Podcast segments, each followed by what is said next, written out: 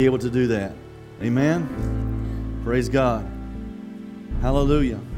I want to talk to you today just for a couple minutes on the uh, the new love boat. The new love boat. Anybody remember the old show, The Love Boat? yeah. Yeah, yeah. So I want to talk to you about the, the, the new love boat. Um, I started to call it um, a new drug because I mean, you know, I think it was a Huey Lewis that said, I, I got a new drug, one that won't make you sick, one, the one that won't make me crash my car, or make you feel three feet thick. And he was talking about love. You know, so so uh, I want to talk to you about a new love, uh, the lo- new love boat, the new drug, however you want to look at it, or for the love of God, even maybe you want to say.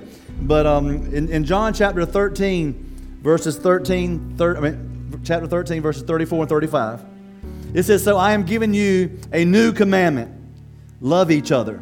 I love that. See, this, is, this right here is at the Last Supper.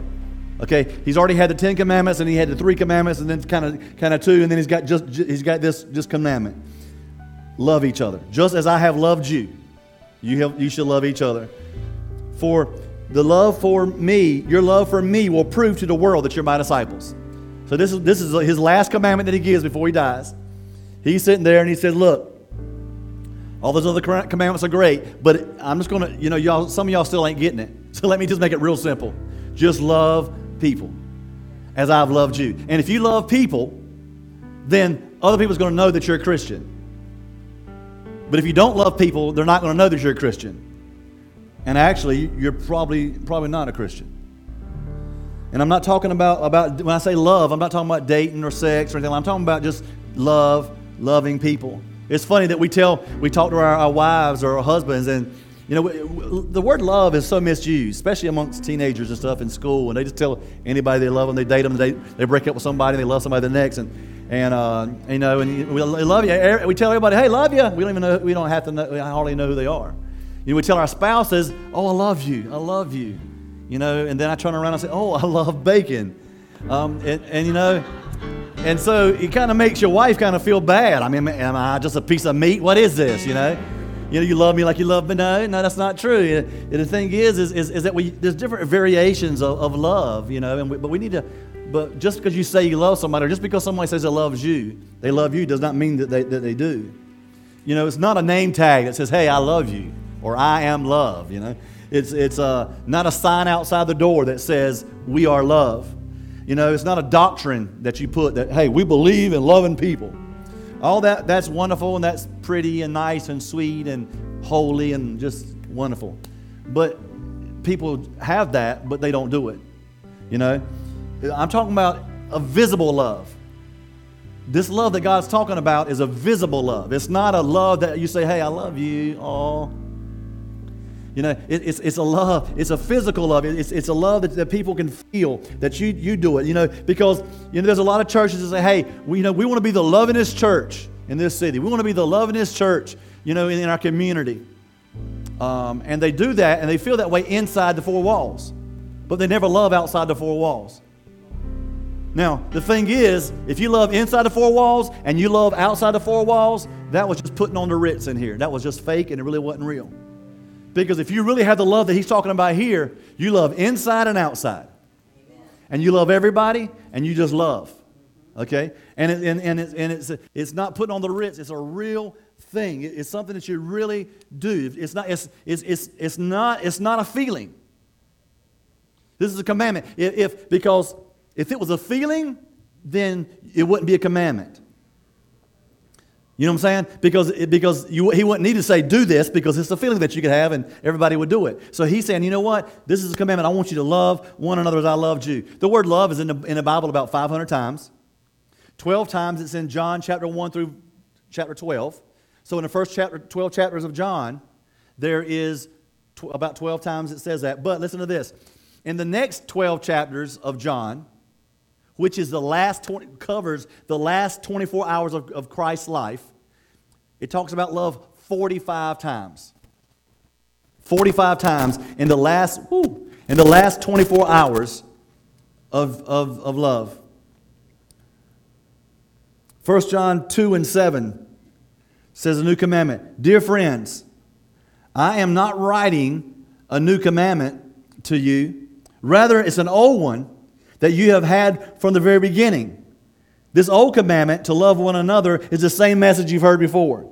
So he's saying, listen, I'm, I'm giving you a new commandment. Okay? But it's not new in time. It's not like a, I'm not giving you a new commandment. Hey, this is a new commandment you hadn't had before. No, it's one that you've had before, but it's new in quality and new in measure. For instance, you might have had a, a, a 1999 Ford, Ford Fusion, Ford Focus. It's Ford Focus, okay? And now it's got 150,000 miles on it, okay? But then the other day, you might have went and bought a 2015 Ford Focus with less miles on it. It's still a Ford Focus. It's the same, it's the same car. It's just new, okay? And so it's different because it's newer, but it's the same thing. So that's what Christ is saying. Hey, it's still love. I'm still telling you to love, but it's a, it's a new love. It's, it's a different love because prior to him dying on the cross, you had to love. Prior to, prior to you dying on the cross, him dying on the cross, it was a commandment. You had to love, and there was no example. There was no reason. You just supposed to do it. There was no, there was no, no, no, there was no uh, example of, of that love. But because Jesus' death on the cross, the love commandment changed. Because they loved because it was a commandment in the prior, but now they love because they saw how to love, because they felt the love.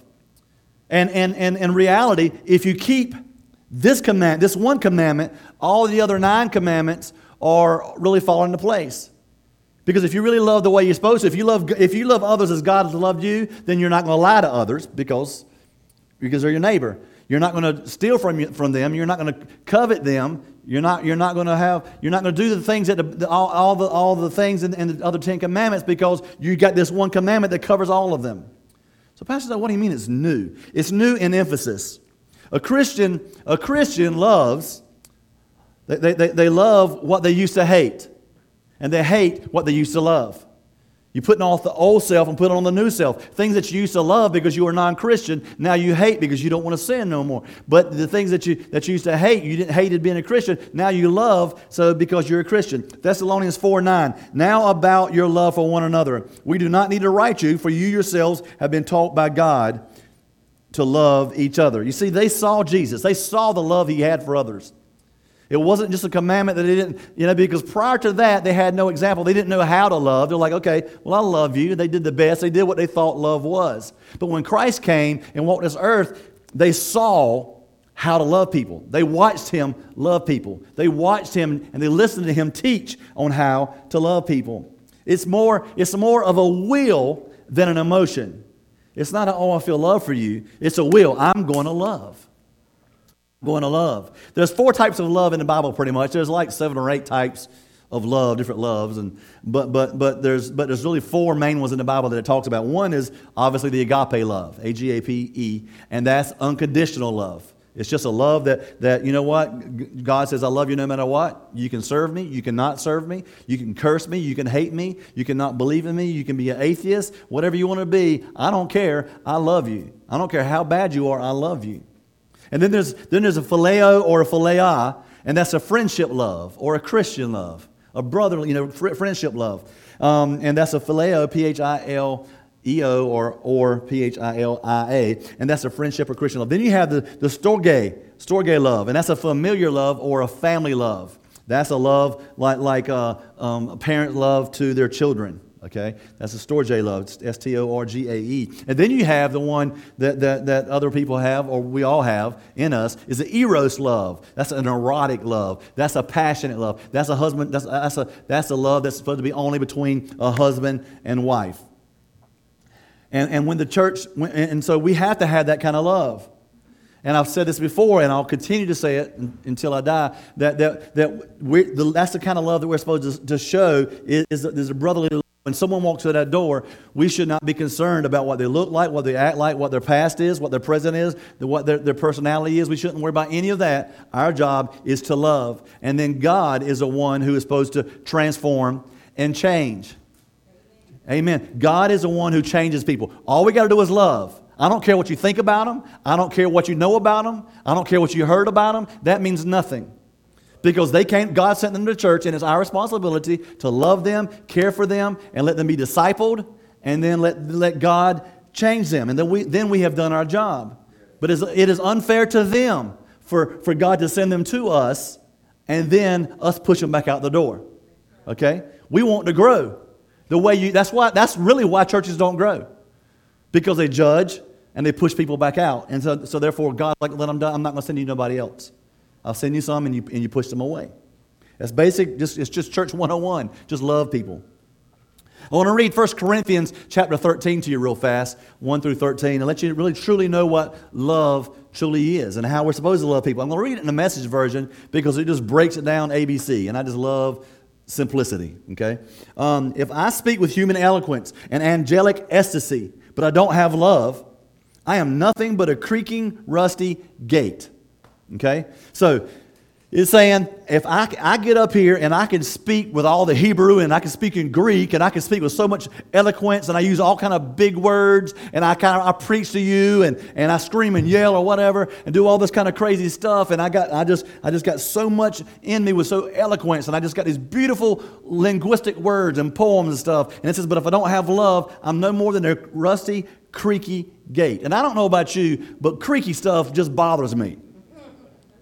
I was sitting at. I was with, I was actually with, with, Craig and, and his family and my family. We were, we were at a, a, a restaurant down, downtown, and they put us right beside the door where the waitresses come out. And this thing, you know, and, and I said, I said, can y'all stop that, that, that? Oh, I'm sorry, sir. I, am sorry. I'm sorry. I'm be, I, I, will, we'll work on that. And they kept on. So finally, me and Craig said, can y'all find some olive oil in the back? Bring it to us. We'll fix it for you. Because, I mean, we were trying, it's, eh, you know, waitresses, they just come in and out the whole time. And it was just so aggravating. And so we sit there and they brought some olive oil to us. And me and Craig, got, we, we put some olive oil in there and fixed it for it. Just, we anointed it with the oil in Jesus' name. That thing's, that place is holy. And they walked through that holy place every time they came out of the refrigerator.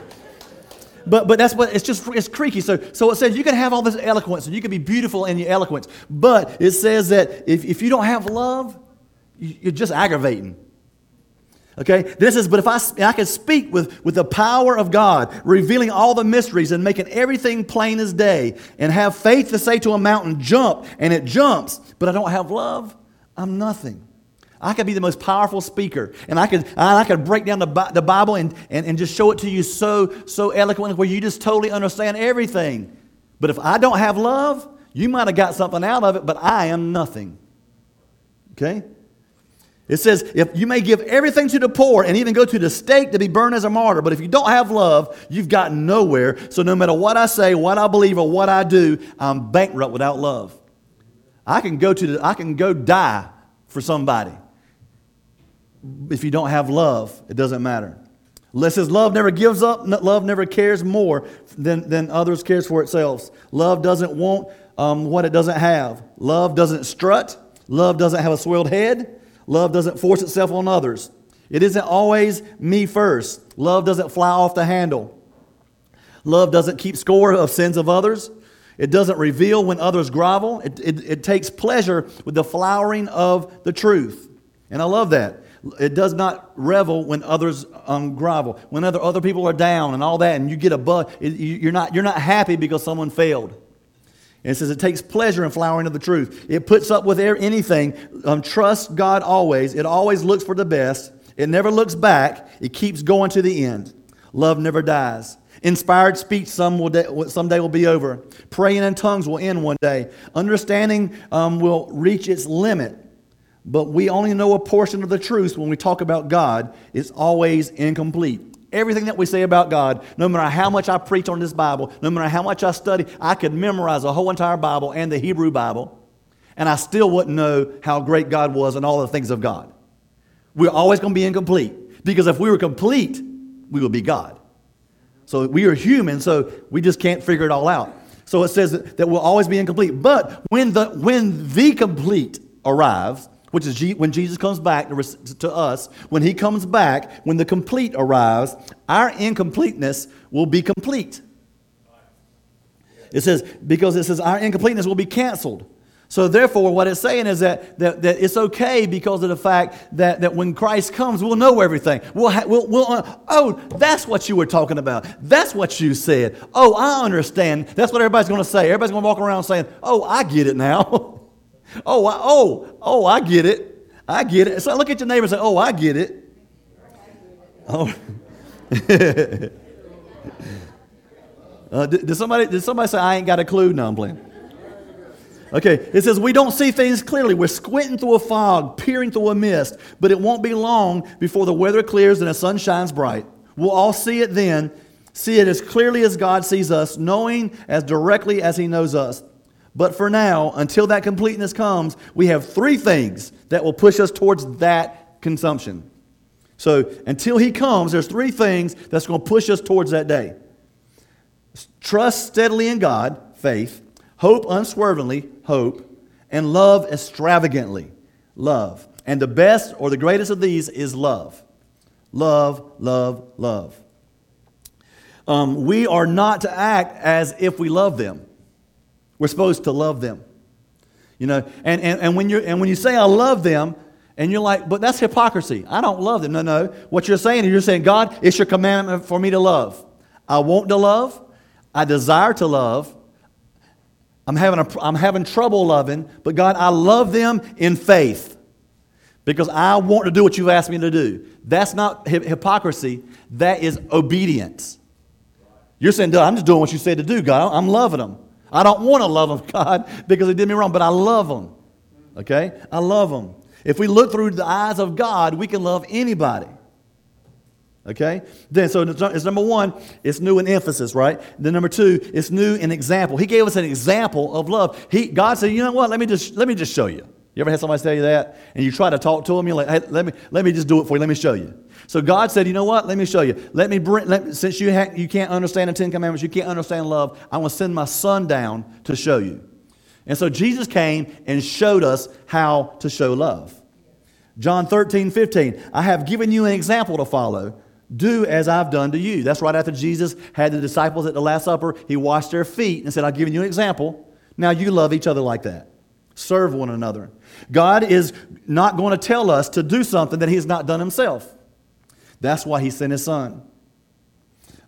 And when He did that, when, when Christ showed love, He never showed hate, He never showed malice. He, even when He rebuked, He showed love. And so God says, You go love. And he had to put up with some jokers. I mean, he had, he had crazy, rebellious Peter with him. Peter would cut off ears, he would fuss and he would cuss, he, he would act crazy, and he was always wild. But Jesus continued to love him, even in his rebelliousness. Jesus continued to love him regardless of what Peter did. Because a lot of people like that, you want to push off. You're getting on my nerves, Peter, just go away. You're fed up with it. But he loved Peter so much, even though Peter knew he was crazy, whenever Christ rose from the dead, who was the first disciple to be at the, the, the, the, the tomb? Peter. Because Peter knew that he loved him and he was excited. He needed that encouragement. He needed someone to believe in him. Peter didn't believe in himself, but he had Christ believe in him. So whenever he, oh, he's alive, he's alive, and he took off. He took off. He had doubting Thomas. Doubting Thomas is like, hey, I don't, I don't believe in you. I don't, you ain't, you ain't dead, come back from the dead. You never dead in the first place. Where were you at? That was a good magic trick. He said, I'm not going to believe you till you show me the scars in your hand. He's like, dude, check this out. Oh, oh, my boss. Yeah, I guess you did die, didn't you? That's exactly where he put the nails in your hand. Okay. So he dealt with people that doubted him. And then he, de- then he dealt with the b- betrayer in Judas. Judas. What a betrayer. That's just not a friend that, that you know that's betraying you. Well, Christ knew he, he was betraying him, but nobody else in the room knew it. He's sitting there at the Last Supper when Christ is saying, I'm going to die for the world tomorrow. I'm going to lay my life down. It's going to be brutal. It's going to be gory. It's going to be nasty. It's going to hurt, hurt. It's going to be really bad. Man, it's going to be awful. So I want y'all to have a nice meal, and Judas is just sitting there, knowing that in a few hours he's going to betray Jesus with a kiss. He's just smiling. I'm your friend. Every, everybody, I'm his friend. And then later on, he betrays. See, it's easy to love people who's lovable. And it's easy, it's even easy to love people that, that you feel sorry for that are, go, that are going through a bad time. But it's hard to, to, to, it's hard to love somebody who's done you wrong, but it's really hard to love a betrayer. But Jesus showed love to different people. So I want to talk to you like to talk to you about three or four people that he showed love to. Number one, John chapter 9, verse 35. Jesus has heard they'd thrown him out, and he went out and found them. Okay, what had happened in that, in that situation was there was a man that got, he, he got healed by Jesus. He, he put the spittle in the mud and had him in the pool of Siloam, and he, he went up there to the, uh, to, to the, to the, uh, to the temple and was saying, Hey, I'm healed. I can see now. They're like, Wait, wait, wait, what are you talking about? I don't believe that you've been born since your death because you're alive. And, and you said that He healed you today, and God doesn't heal on the Sabbath, so therefore we're not, that's not going to happen. He's like, No, no, no, Jesus healed me. Making a long story short, he believed in God, and if you believed in Jesus, they, they, they try to get rid of you out of the temple. They kicked you out of the church. And so they kicked this man out of the church, and so he came to Jesus, and Jesus was like, Hey, man, it's me. And he didn't recognize him because he was blind last time before he got healed. And so he says, Listen to my voice. Don't you recognize me? He's like, Oh, Master, Master, yes, I recognize you. Thank you. And he went after him and he found him. He was out, he, would, he was casted out of the church. And Jesus went and found him. Luke 15 and 1. It says that notorious, it says evil sinners came and were attracted to Jesus. People that were evil, people that were vile, people that were just the, the, the worst sinners of that time were attracted to Jesus so much that even though they didn't want to get saved and didn't care about getting saved, they came to hear Jesus preach. Because he loved them. Because he loved them.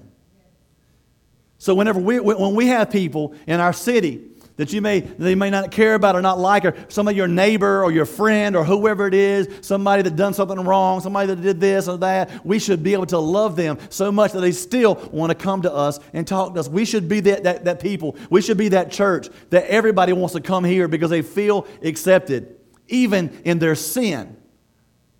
Because you know what? We were all sinners.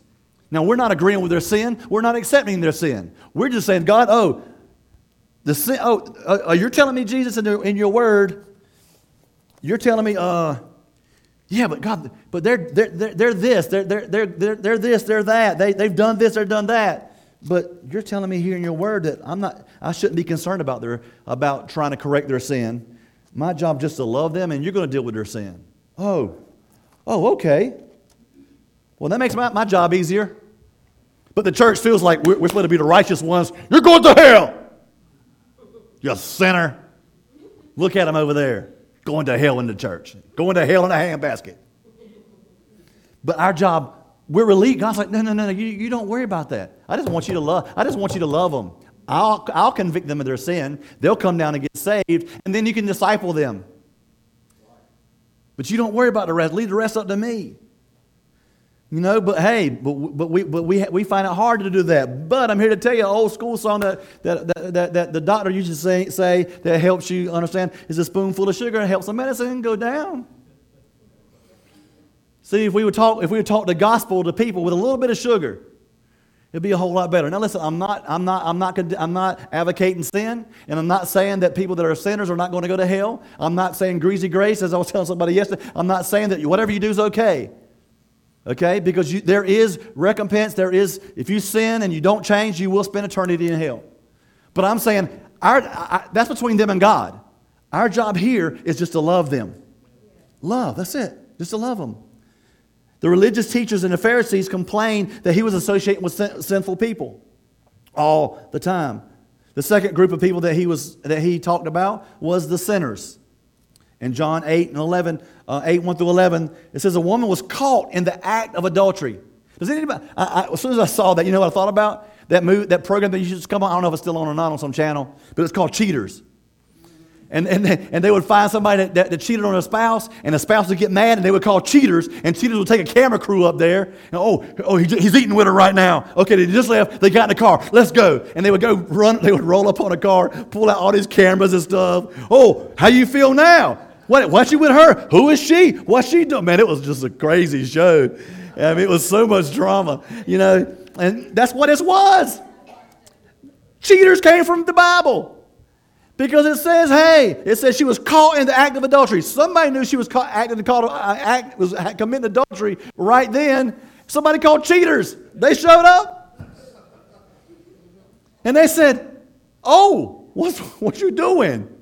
And then they dragged her out into the road, naked. And all of them sit there and try to trap Jesus. What are you going to do now, Jesus? This is against the law. What are you going to do now? And he showed her love. Not one time did he talk about her sin. He said, I don't condemn you. Go and sin no more. And then he, he looked at everybody else and said, Oh, okay. So he drew in the sin, uh, in, in, in the sand. A lot of people feel like he drew some kind, he drew a list of sins possibly that they had committed. Some people even said that they put, hey, you slept with her too. But whatever he drew in the sand that day, they said, Oh, my bus, I, am sorry. What am I doing here? I, I don't even, I'm, I'm sorry. And, just, and they just all left. And he said, Look, no, all, your, all your condemners are gone. Neither do I condemn you.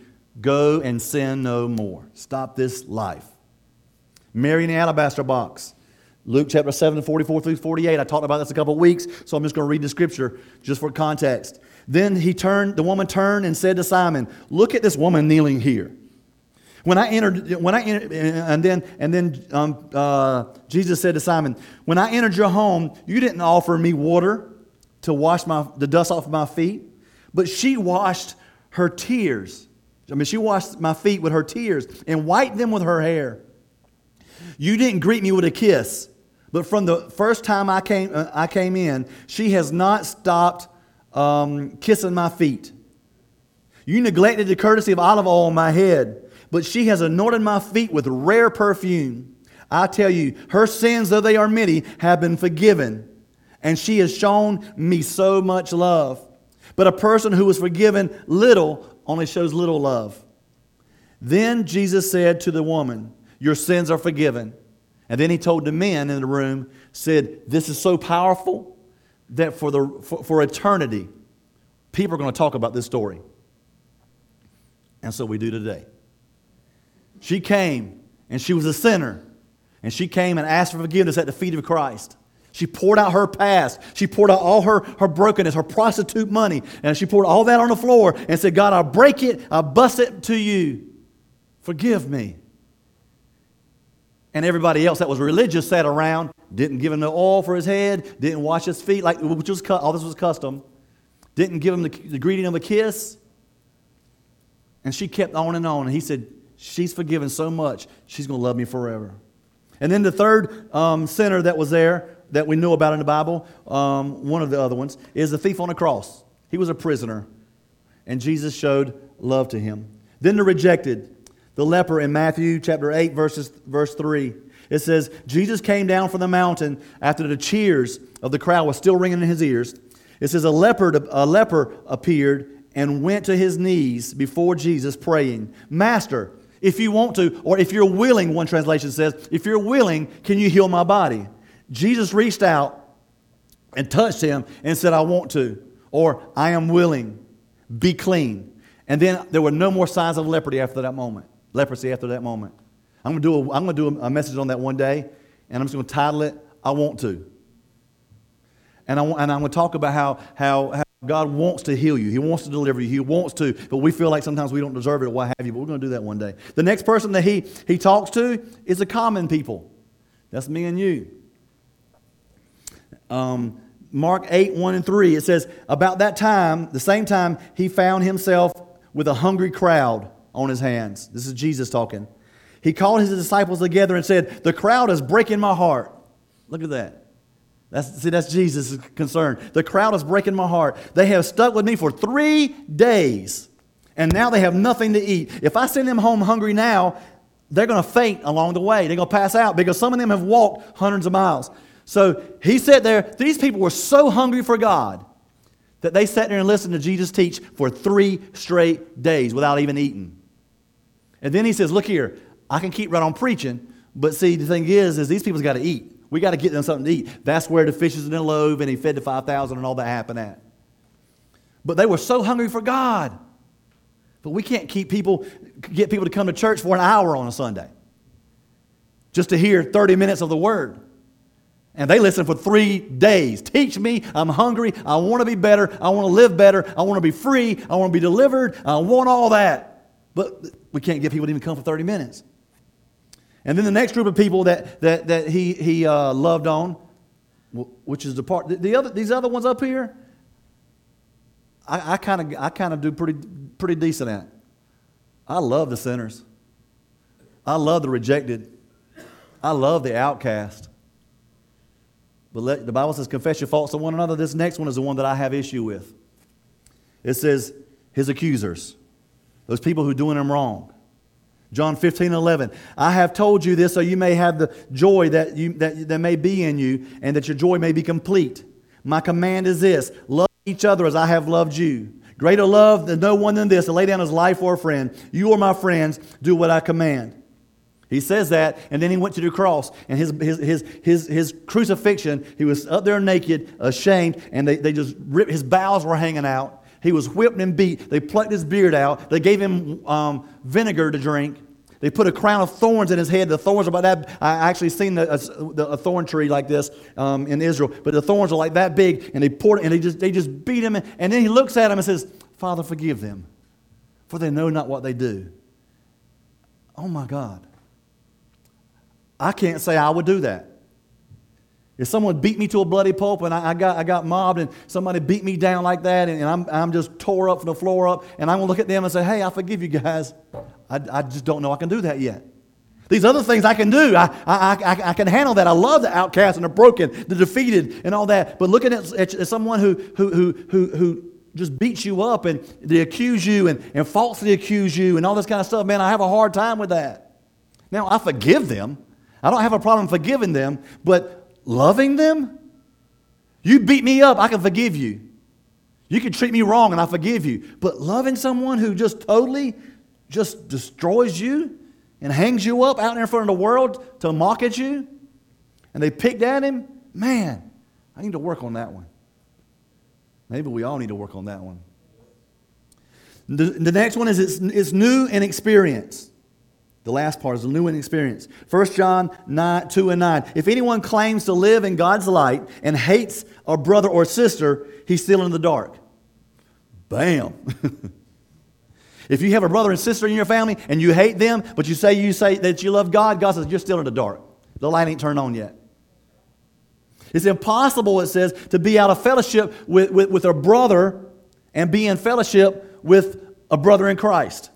You can't have somebody in your family that you're out of fellowship with and say, "Yeah, but I get along with everybody." In the, in the Word of God's like, "You're still in the you're still in the dark. You need to come out of the dark." You may you may not be able to be around that person much. You may not hang out. You may not be BFFs, but you have to love them.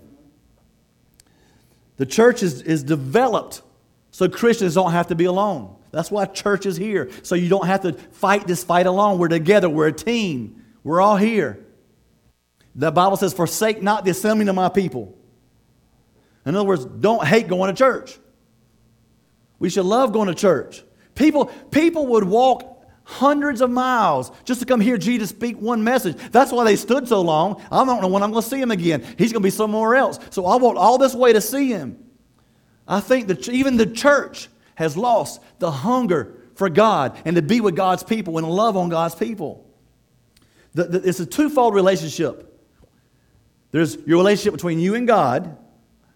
Love me as I have loved others. So you got a horizontal no, a vertical. You got a vertical and a horizontal relationship, which makes the cross. We love, we love others as Christ has loved us. Okay? Matthew 5 and 23. Therefore, if you are offering a gift at the altar, you're coming and you're saying, God, I'm at the altar, I offer you my praise. And there, and, and you remember that a brother or a sister has something against you. Not that you have something against them, that somebody has something against you. It says, leave your gift right there and go to them and reconcile and then come back and give me your gift. God wants unity. So much, He's not just saying, you got to get it right. He's saying, we need to help them get it right. If someone has something against you, you need to go to them and say, look here, I'm sorry. But the thing is, is do you care enough to work this out? Let me ask you this Do you love Jesus enough to work it out? Do you love Jesus enough to say, I'm sorry to somebody when you know they're not going to say, I'm sorry back? Well, glory. Because it puts you in a spiritual prison. It puts you in a spiritual prison. Your mind becomes a, bo- a box and a prison around you. God wants unity. Hatred puts us in the dark. Love frees us. Love brings brightness and helps us see better and more clearly.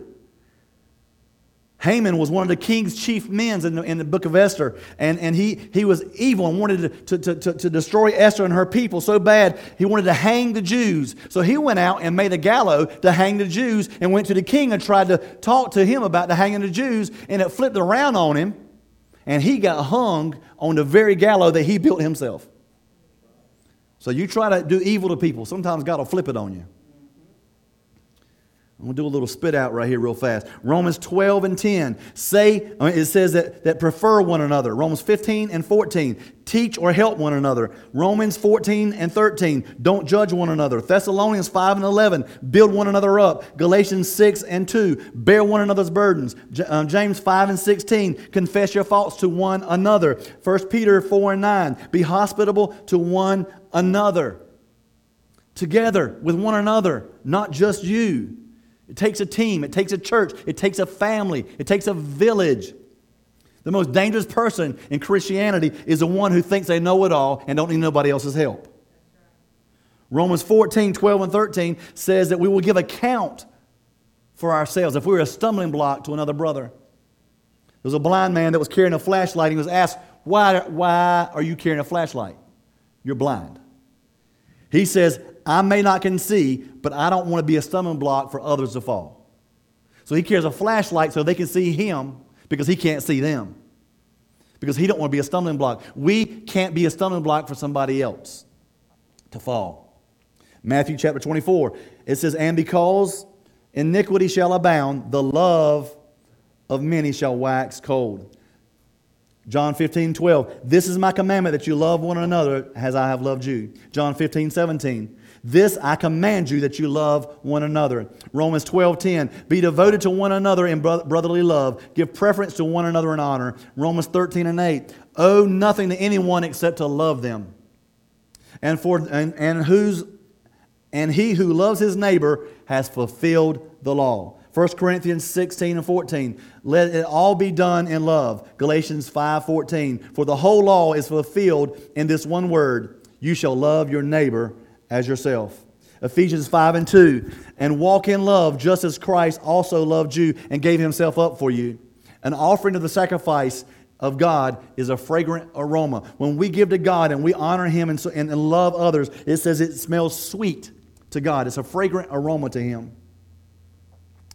Um, 1 Thessalonians 4 9. Now, to the love of the brethren, you have no need for us to write you because Christ has taught you to love one another. Hebrews 10 and 24. And let us consider now to stimulate one another to love and good deeds. Hebrews 13 and 1. Let love of the brethren continue. James 2 and 8. If, if, however, you are fulfilling the royal law according to the scripture, you shall love your neighbor as yourself, and you are doing well. 1 Peter 1 and 22. Since you have in obedience to the truth, since you have in obedience to the truth, purify your souls for sincere love for your brethren fervently love one another from the heart, and 1 Peter 4 and 8. Above all, keeping fervent in your love for one another, because love covers a multitude of sins. See, I'm here to tell you this is a message that I, that I, I preach every year. I, I stay along the same lines, I change a little bit here and there, but that message right there, every year I'm going to preach. Because it's what we need to hear, it's what I need to hear. It's all about love. Love, uh, uh, I can't think of the name of the group right now, but, but love is a verb. There's three guys. Um, and love is a verb. It's, it's, love is action. Love is movement. Everything. If we if we could just learn, learn if you're like, I want to be a better Christian, okay, love people better. It's pretty simple. I want to be a better Christian, Pat. Well, love people On Tuesday nights, we have, uh, you know, at 7 o'clock, we have about an hour. We come in here and we have a discipleship class. I don't care if you're, if you're a new Christian or you're older Christian, it's discipleship for everybody. We're, at the point now where it started being just, just new, new, new people who come into church and new Christians. Now it's just discipleship. If you want to be discipled and you want to learn more about the Bible, you just come. Just come, be discipled. Because we love you. And I want you to know we love you here. I'm so proud of y'all yesterday that were working and came yesterday. Y'all just loved on everybody that showed up. That made me as a pastor so happy. Everybody that loved, everybody was happy. We've had people show up today to our church because of yesterday. We're so honored that God allowed them to feel something that compelled them to come. There was enough love here that we were able to do that. And see, if we love, then God will help them change.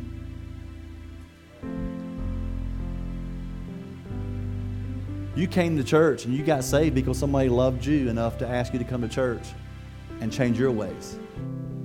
How dare us look down our noses at anybody that's in sin when we once were in sin ourselves and now that we're saved, oh, glory. We have to understand it's not about us, it's about Him. And we're going to reach our community. We're going to love our community. Red, yellow, black, and white. Rich, old. Doesn't matter. All, all, different people, all different personalities. We're going to love on them, and God's going to bless them, and God's going to change them, and they're going to get saved, and they're going to be warriors for Christ. We're going to encourage them. So maybe today you have a problem with, with love. You're like, I want to be closer to God, but I need to work on my love